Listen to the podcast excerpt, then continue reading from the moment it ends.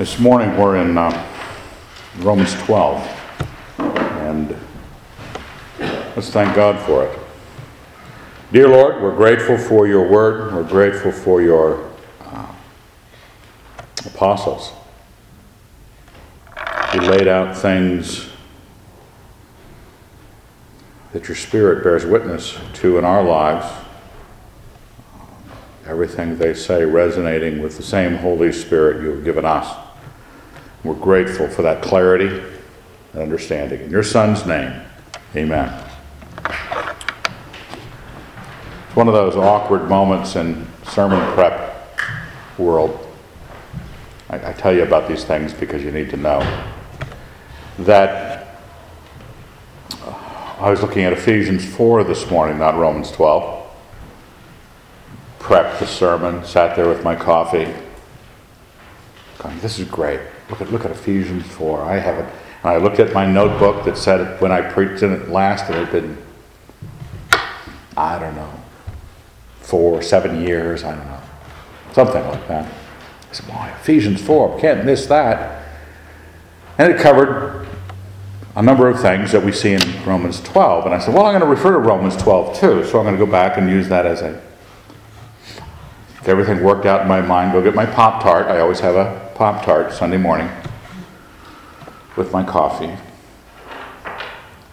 Head to the basement, open up the notebook again to look at something else, and then realize that less than a year ago I had taught through Ephesians 4.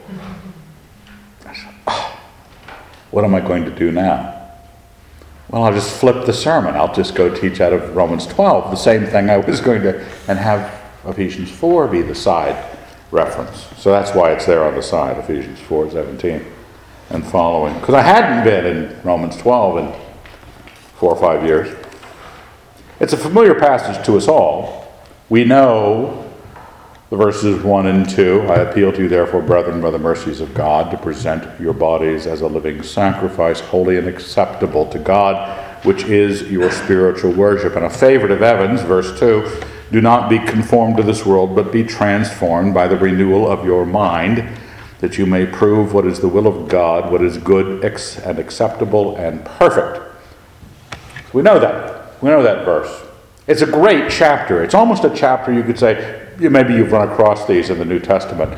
A chapter that you would say, if I was limited to one chapter, to take onto a desert island, to minister to the soon to be Christian headhunters.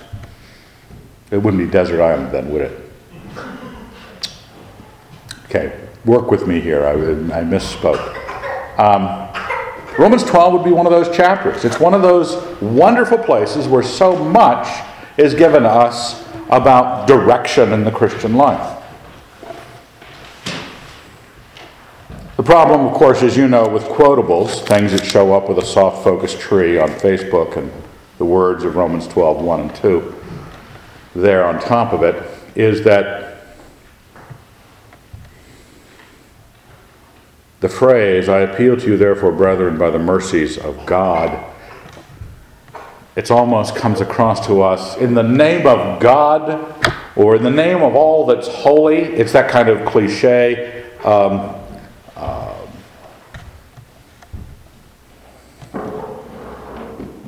almost curse, positive curse, that you say, geez.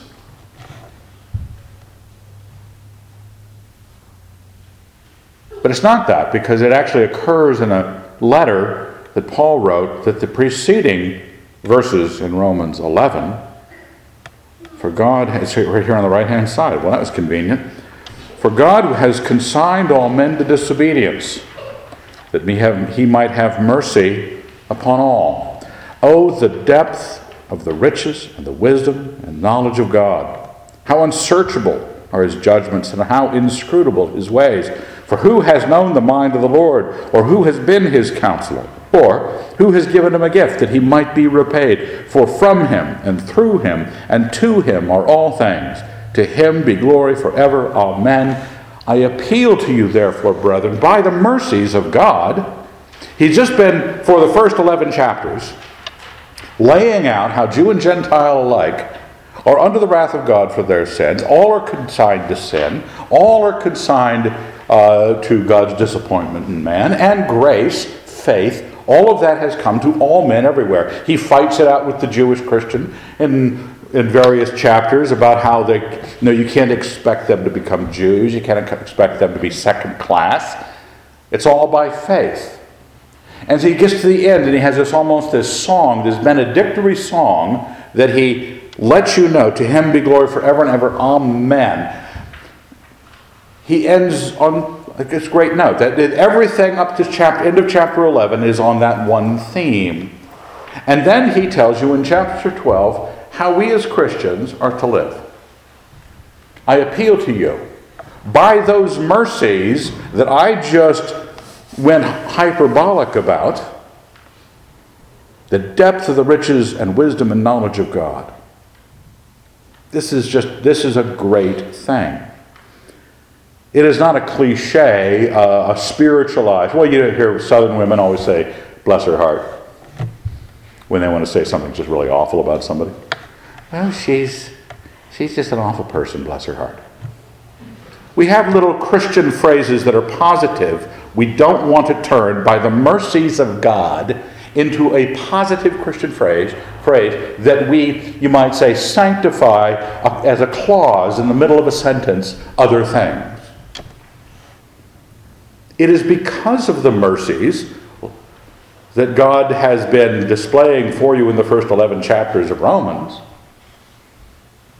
that you ought to hear the appeal Paul makes.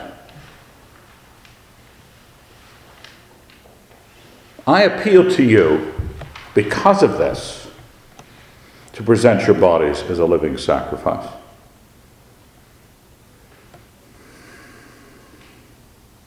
Without a ground of appeal, you've either got to be kind of a, you know, one of those pious prigs, people who really enjoy religion. There are people who really do. Um, There's a lot in religion. There's a lot of culture. There's a lot of beauty. There's a lot of art. There's a lot of power. There's a lot of things that can entertain you. Um, I grew up in a reasonably, well, it's Southern Baptist, but you know, for me it was pretty religious. And I had all sorts of reasons to go to youth group, all sorts of reasons to put up with prayer meeting on Wednesday nights all sorts of reasons to go to Sunday evening service. Usually girls, I think, is somewhere along. always girls. Never, ever did I ever want to know what was next in the Sunday school program, ever. You have to have a reason. You have to have a reason for going after the things of God. And if your motivation is to meet girls, or boys. I realize girls could be, you know, uh, I hear they can be deceptive. If we're not moved by this, what are we moved by? And if we're not moved by this, are we moved to this when we move towards religion? To present yourself a living sacrifice, holy and acceptable, as your spiritual worship. Well, you can tell how quickly it's not that that's the spiritual worship of the church. It's all sorts of other things that become the worship of the church, not people being living sacrifices. In a way that they're worth being the sacrifice. You know how you're not supposed to bring the crippled lamb to God and as a sacrifice? Well, you're not supposed to be the crippled lamb either. You're supposed to be holy. You're supposed to be blameless. You're supposed to be spotless. And then you come and you bring yourself to God as a living sacrifice, saying, Lord, use me. I said, well, that's not quite it. That, that really has, sounds like it's got a high standard. That sounds like, well, if I came out of the mercies of God, if I came out of a study of 11 chapters of the mercies of God, the appeal might, might actually go, oh, yeah. You know, if you have some time, if, you, if you're the kind of person that thinks about the sermon afterwards, go back to chapter 1 of Romans, start reading, say, I'm reading because the pastor said, because, you know, I can say these things. The pastor said, I should, and here 12, 1 and 2 in light of those first 11 chapters. Am I am I amazed by this? The depth of the riches and wisdom and knowledge of God. So it's not a a place people enjoy religion and there's all sorts of ways that we can play at it. And we, we, we labor here. It's not because uh, All Souls is that unique or anything. It's certainly small enough to do whatever we want. But uh, we're always warning ourselves about the pews. We like the pews. I like the pews. But we know, hopefully, we know the difference between religion and the mercies of God. There is a time you might want to check on your motivations. What is church, religion, Christianity doing for you?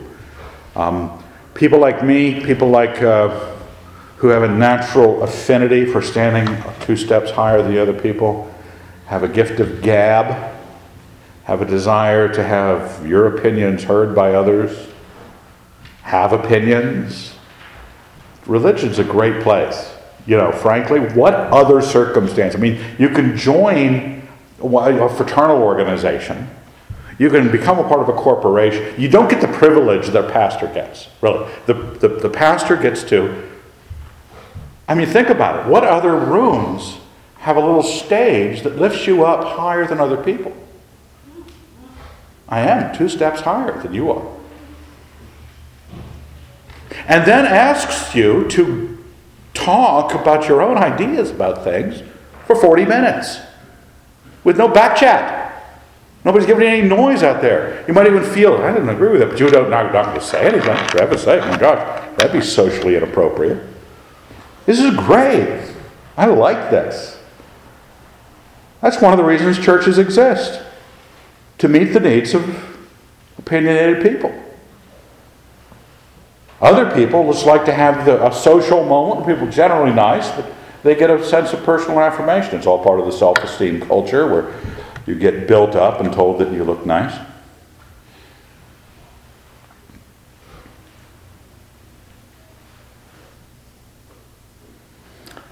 But something like chapter 12 of Romans lays out well, kind of like the passage that David read this morning. you look at the history of the church you go, where in heaven's name did this ever go on? What Paul was recommending in Titus. Where? You've got to, you've got to turn over rocks in Bohemia to find some group of people who attempted to do the right thing. Everybody else is attempting to put everybody else to death. This sort of description of our life together is, well, it's important because I want you, even if you're a student, you're just here for a short time. Trying to convince Lauren to go to grad school here. But still, only a short time.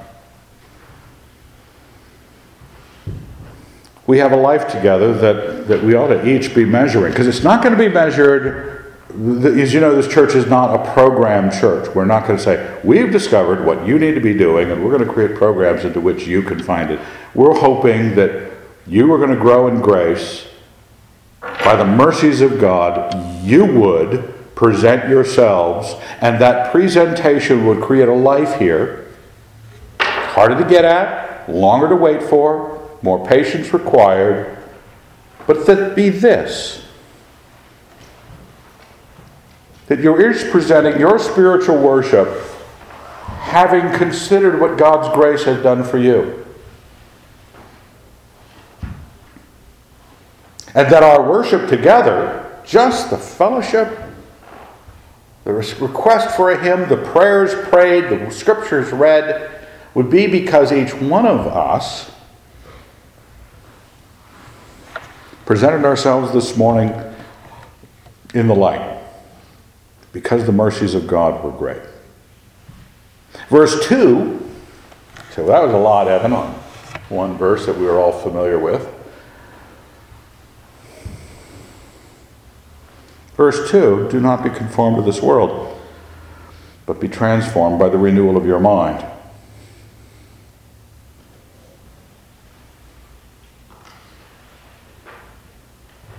We offer ourselves, based on what Christ has done for us, we offer ourselves in purity to what? To just anything? Anything you could think of? We need some controls, right? We don't, you see all the different varieties of religious experience out there. And you don't want to be jumping pews, and you don't want to be, you know, marching in some militaristic uh, uh, uh, Western Christian triumphalism or something like that. We're encouraged to avoid what the world thinks like and follow a mental path to a transformation because proving what is the will of God, what is good, acceptable, and perfect, is needful to you. Because by the mercies of God, you want to pre- present a holy and perfect, perfected life to God, living in the body so that you can be real worship. You are real worship. You are the worship that, that shows what kind of religious experience you've had with the living God. The church does not provide the worship that'll make let you have a place to go pretend that you have a relationship with the living God. Your life is the worship that declares what relationship you have with the living God. But it lets you know that finding a mental path, a mental path, not in conformity to the way the world thinks.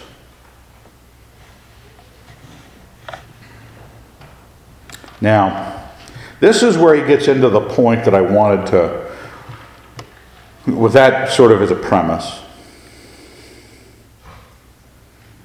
Verse 3 starts at, For by the grace given to me, He's continuing the thought, and it's also referring back to what he personally has received.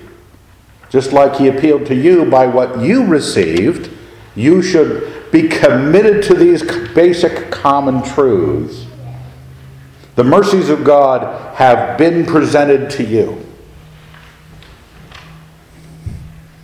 That's where your religious experience is. And when a man has a religious experience, He's out on the. Where would he be? He's a savage. Uh, Hyperborea, northern Germany, thunderstorm. He's frightened. Lightning hits a tree. He thinks it's Wotan. He grabs one of his sheep the next day because he survived, and he sacrifices it on the rock because he believed Wotan would appreciate that. He had a religious experience and he sacrificed something. Something valuable to him. And when he starts to get civilized and sleek and sophisticated, he starts cutting back on the quality of the sacrifice because now it's just a kind of a rigmarole he goes through. He knows it's just a power play. But those of us who have been changed by the mercies of God, that's the lightning hitting the tree. And Wotan, or Yahweh in this case, looking for a sacrifice. You're groping around looking, what do I do? Blood of sheep and goats? Turtle doves? What am I going to do? The new covenant says you, yourself, presented, made right, holy, acceptable, proved to be so by a mental process. That mental process enacting that improvement. You're transformed by the renewal of your mind. For by the grace given to me, I bid every one of you not to think of himself more highly than he ought to think, but to think with sober judgment, each according to the measure of faith which God has assigned him. Now, he's narrowing the circumstance down. Now, a lot of cases you could apply that verse in general. It's good not to think of yourself more highly than you want to think. That's just maybe a general truth. But here, he's moving the church in Rome to know what portion of our life together they carry on. He's not talking just generally about ego and people's self appraisal. Because this is where, you know, he says, each one of us is presenting to the body themselves as a living sacrifice. That they themselves have, based on their common experience with the grace of God, have cleaned themselves up, proved where that cleanness is supposed to be, and have presented their bodies to serve the kingdom. But there's going to be a distinction in that service. Don't think more highly of yourself than you ought to think, but each with sober judgment, each according to the measure of faith which God has assigned him. Now, that doesn't make a whole lot of sense when you're just talking about your general impression of yourself. What's he talking about?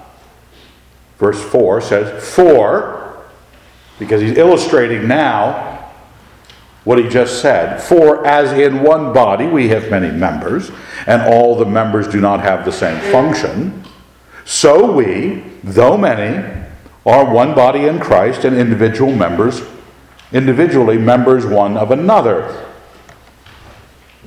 That's what he's talking about. He's saying, because we're together, the nature of the together isn't the common thread of our common mercy and our common path to knowing. Our common mercy makes this valuable, us together. We come together because of that common mercy. We have a common presence of pursuit of God through the minds God gave us to try to transform our minds. You know that the Big House motto is it's the thought that counts. It is. It's the thought that counts. How do you think? Have you been transformed? Are you unworldly in the way you think so that you can prove what is the will of God? We are all on the same boat, and at this point, we're not being brought in like some John Lockean or some Karl Marxian equality of person. We're equal in our mercies, we're equal in our procedure. We are not doing the same thing. And I you say, don't use the word equal. Ah, you use the word equal. He said, do not think of yourself more highly than he ought. Not everyone does the same thing in the body. Not everyone on. Book of James says, Let not many of you become teachers, my brethren. And it's not because teachers are jealous. It's not because teachers are, are, are envious of each other. Well, they are, but it's not because to, to keep them happy. It's because the body isn't the same there. That's the nature. There's an, it's not like, oh, we've all had the same experience with the mercies of God. We all have the same procedure of knowing what's true. Uh, we're all going to end up exactly the same, cookie cutter of each other. We are the body of Christ and individually members of it, having gifts, verse 6, that differ according to the grace given to us. He just started that passage out for by the grace given to me, I bid every one of you. That's his gift, and he's using it graciously. He says, having these gifts that differ according to the grace, we're not the same there.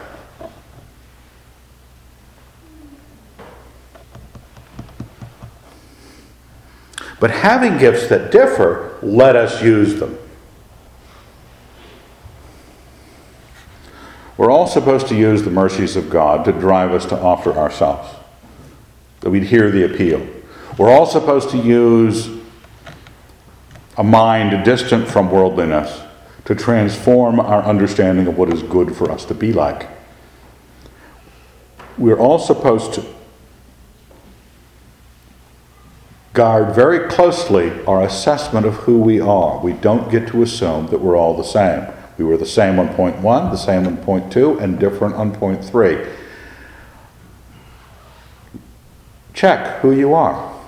Because you are someone that has been brought into the body of Christ with a, with a, we might say, a sacrificial task that you could be doing, moved by the mercies of God, moved by an understanding of what would be good. But in this difference, let us use them. And he actually gives a list here. If prophecy, in proportion to our faith. If service, in our serving. He who teaches, in his teaching. He who exhorts, in his exhortation. He who contributes, in liberality. He who gives aid, with zeal. He who does acts of mercy, with cheerfulness.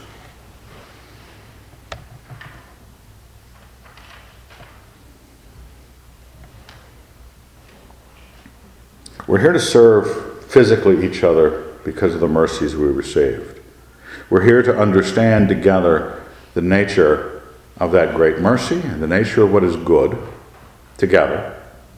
Same way, same thing. And we're supposed to, from it, know what you've been given. Honestly. Again, positions in the church or service in the church is not there to reward, you know, someone who's got a success Jones on them. You're supposed to find out who you are. What can you do? And then use that can do commensurate to the level of the can do in you. Prophecy in measure of your faith, service in your serving, teachers in your teaching. What you're able to do, you do. Not more. You don't claim to be more than what you can do. So you have two, two controls on this point of assessment. We all discover the good that is in the Christian life. We all know um, when you read through a passage together, the second part of this chapter is all stuff we should be going, Amen, Amen, Amen, Amen. We all know the same thing. But you're learning about you. You're learning about you, and you're kind of, you know, you. I know what your gifts are. One of the things as a teacher, I've taught for a lot of years, what's the prophet, one of our own, hath said? A man's got to know his limitations. You begin to realize, you know, if I was called upon to teach on um, X, I couldn't do it. I just don't know. I couldn't even get ready. You have to know what you can't do. In your teaching, you know what you discovered of yourself as a teacher. In your service, you know what you discovered of yourself in service. Say you're a servant of the church, you're just a person who loves to be a benefit in that regard. That doesn't mean that every service possible to render, you render because you're a student of who you are. You don't think of yourself more highly than you ought, either in position or in capability. You let your giving reflect the commensurate value of what you have. If you've got three children under the age of five, and you've got a heart of service for the saints, forget about it for a few years. Or, or, or add it up, you know, or, or offer it less because you don't have that to get. If you're some single person who's got no responsibilities, a real heart of service, you say, I can go after this. It's going to be commensurate to the nature of the gift. How great it is in you, how available it is to be used in you.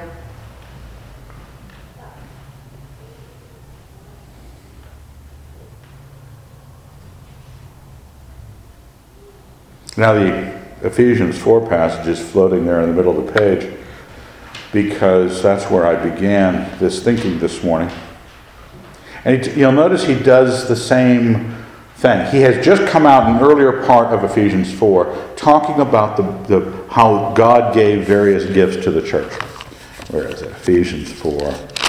Uh, from verse 1 through uh, 16 there's one body, one spirit, what you're called the one hope that belongs to us all. Then he talks about the gifts he gave to man. What does it mean that he, uh, his gifts were that some should be apostles, some prophets, some evangelists, some pastors and teachers, for the equipment of the saints, for the work of the ministry, for building up of the body of Christ. He's on the same subject, and then he gets to the latter part of the chapter.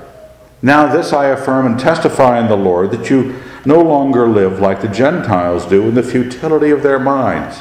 They are darkened in their understanding, alienated from the life of God because of the ignorance that is in them, due to their hardness of heart. They have become callous and have given themselves up to licentiousness, greedy to practice every kind of uncleanness. You did not so learn Christ assuming that you've heard about him and were taught in him, as the truth is in Jesus. Put off your old nature, which belongs to your former manner of life, and is corrupt through deceitful lusts, and be renewed in the spirit of your mind. He's saying the same thing. The, the, you might say the doctrine of Paul is jumbled out in different ways, in different books to different churches. So the Ephesians are getting this jumble of thought. Don't think like the world, think like this. Renew yourself by thinking differently. Realize who you are in Christ. Realize the church has a variety of gifts and a, a, a membership of belonging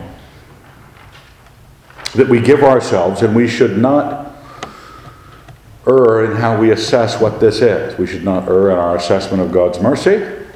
We should not err in our assessment of what is his will, good, acceptable, and perfect. We should not err in who we are in the midst of that.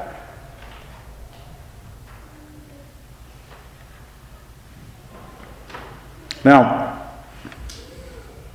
from verse 9 through verse 18, is not doesn't appear that way in your Bibles, but it seemed like a list. So I thought, how to make it look like a list? And I could put up numbers, but they always had verse numbers, and that could confuse. So just center it, you know, break every verse apart. I want you to look at that list. And in each one of these, you could do a Bible study that would take you all over the scriptures. I want you to understand the things we have in common, the task we are all appealed to do on the basis of the same thing. I appeal to you by the mercies of God, you do this. Every one of us can't, could walk out the door going, okay, St. Paul appealed to me because of my apprehension of the mercies of God in me, what he did in Christ for me, that I would offer myself a living sacrifice. Every one of us could hear that appeal and make that assessment. Every one of us can look at the mindset of the world and look at the mindset of Christ and go, I'm going to be transformed into that which sees things clearly about goodness, righteousness, the way God wants the world. I'm going to know God's will. All of us can hear that. Some of you, when you're appealed to by the grace given to Paul, he's letting you know there's a variety of answers that you can get on the assessment of what you are physically giving the church. Everything from liberality aid, mercy, service, prophecy. I mean, some of flash gifts, some not so flashy. But again, you're being told to find out what part you play in a membership. Memberships are not fellowships in the sense that we have met people who we have fellowship in Christ because that's all the same.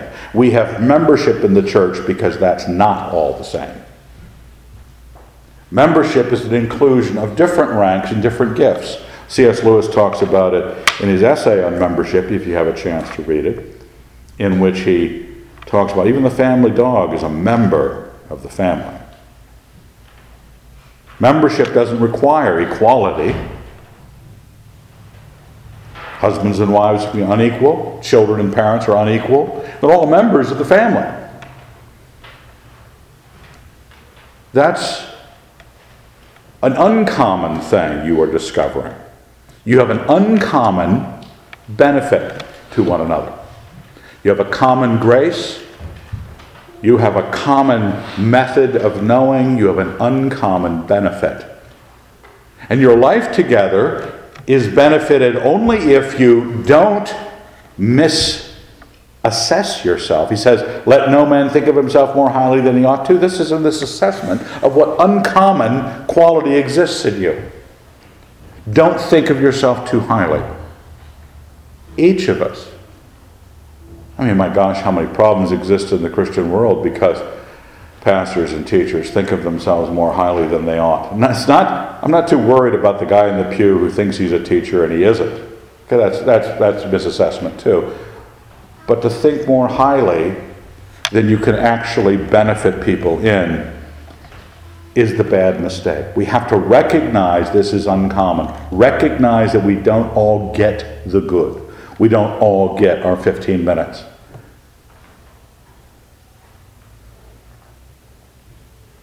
But then we come back to a common. This list from 9 to 18, well, it's actually to the end of the chapter. It's common. This is what you're thinking in Christ. Having so learned Christ, you would know, you would know from the very outset that these are good, acceptable, perfect.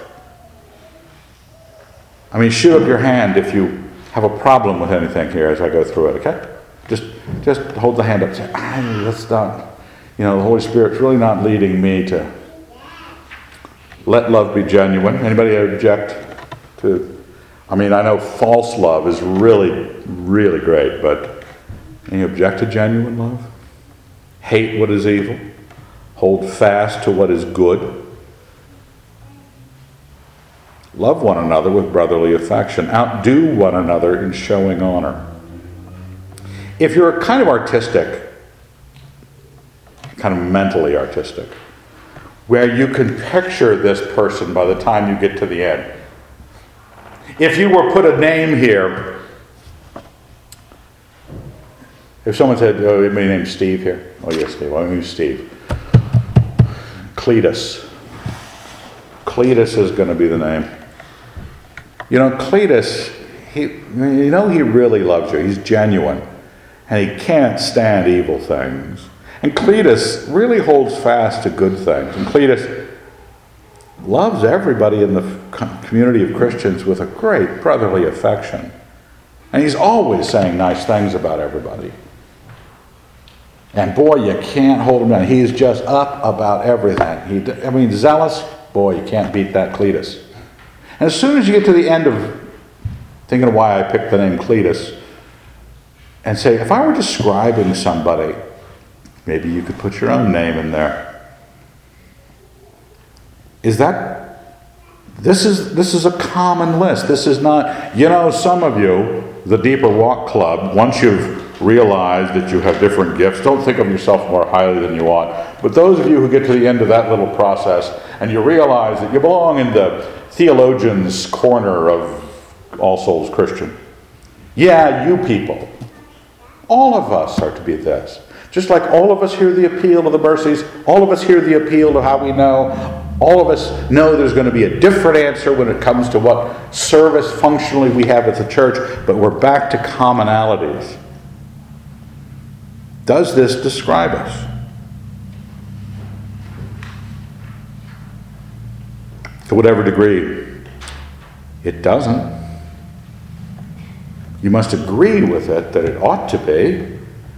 And you must agree that impediments that, that keep you from being rejoicing in our hope, patient in tribulation, constant in prayer, contribute to the needs of the saints, practice hospitality, bless those who persecute you, bless and do not curse them. Rejoice with those who rejoice, weep with those who weep, live in harmony with one another. Do not be haughty, but associate with the lowly. Never be conceited. Repay no one evil for evil, but take thought for what is noble in the sight of all. If possible, so far as it depends upon you, live peaceably with all. Now, That's a pretty great character. You'd like to have that guy in your set of friends. Some of you might go, No, I don't want him in my set of friends. I don't need some zealous, upbeat camp counselor type of person. All right, kids. Oh, yeah, we don't want him dead in a ditch. No, not a problem. But we're hoping that back by, you know, when you find out that you can prove what is the will of God. that you know what this looks like. That doesn't always look like those who are drawing a comic book of Christian living. I, when I was young, and I did more art than I do now, I did a, a, a poster. It was, a, it was an illustration for an independent comic book in California. And it was a, ended up being a poster later on. But it was a, a you know, a barbarian with a loincloth and a spear. And his leg, he, was, he had planted his leg. He was going to throw his spear. And he had planted his leg out in front of him. And I did things to that femur that God nor the universe could countenance. I, I don't know if you like comic books, but if you notice, there's almost like a when Spider-Man is flying, his all of his bones are twisted because the artist is trying to make all that action go into the drawing, and so he's bending everything out in very unnatural ways. If you saw someone walking down the street, you'd call 911, get an ambulance there quick, they're going to collapse. But it looks like strong, it looks like action.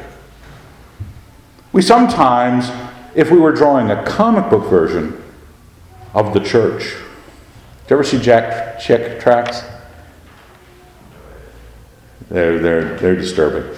But the, the, you know, the, the non Christians are always these greasy, uh, pimply uh, people who look like me generally.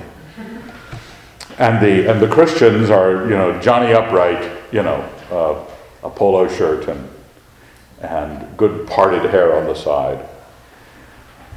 It's amazing. What do you what do you, what do you picture? Are you picturing comic book Christianity here?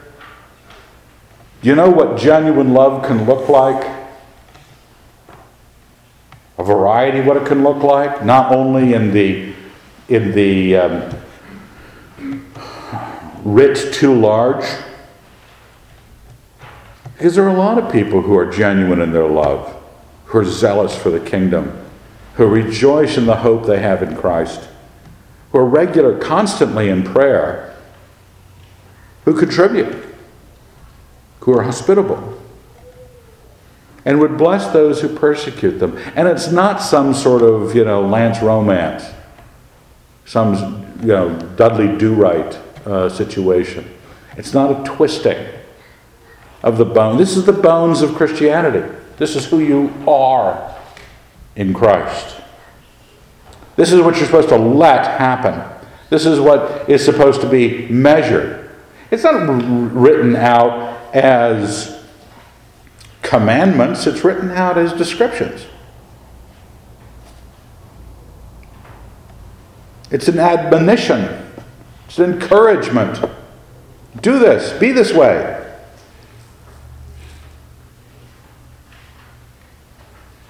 Beloved, never avenge yourselves, but leave it to the wrath of God. For it is written, Vengeance is mine, I will repay, says the Lord. No, if your enemy is hungry, feed him. If he is thirsty, give him drink, for by so doing you will heap burning coals upon his head. Do not be overcome by evil, but overcome evil with good. Not overcome evil with silly good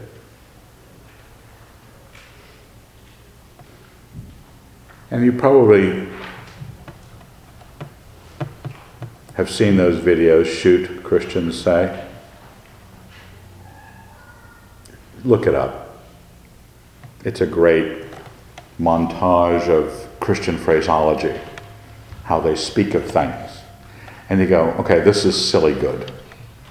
Silly good, I'm not denying it's good. Let's, you know, give good hearts to the people who talk that way.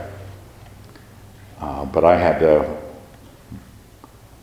a friend, a dear Christian, who believed that Christian decor in your house was important.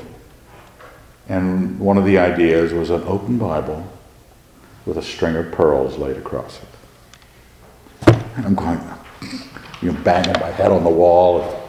Please, Lord, make it stop.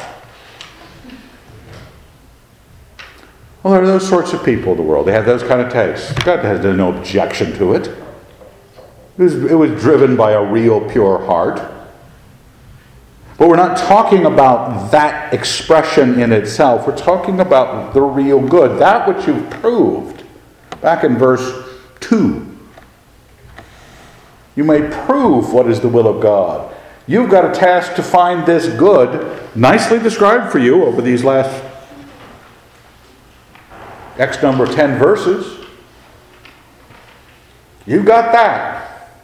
Whatever shape it takes, you've got that and you've got it proved to yourself. You've looked at the way the world functions and said, I'm not going to be conformed to that. I'm going to hate what's right. I'm going to love what's right. It's going to be real love. I'm going to be zealous. I'm going to be hopeful. I'm going to contribute. Those are just standard operating. And that's how we're going to overcome the world. You look to remove the impediments to it. Your benefit to the rest of us is you finding out what you're good at. You have a task that is commensurate to who you are. And God is working for all of us to put the differences that we have. This is an area where there's not one Lord, one hope, one faith, one baptism, different gifts. That's what it is. One hope, all these things, different you. But that's what you give in a membership to one another. If you want to be a benefit to the body of Christ, you want to be a benefit not to what we need, but what you've been given.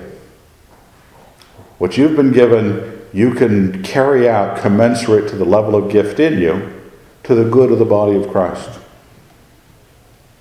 Understand the things that are common and understand the things that are uncommon. And make use of them the correct way. Let's thank God. Dear Lord, we're grateful that we are uncommon, that we have different ways and approaches. Help us be moved by that which is common between us, driven by your mercies, driven by your mind and knowledge of you, driven by the character that you've made in us all, that you want us all to live like. And Lord, give us a great sense of rejoicing at the good that we can bring into each other's lives with the disparate gifts. Help us be faithful to it all, Lord. In your Son's name, amen.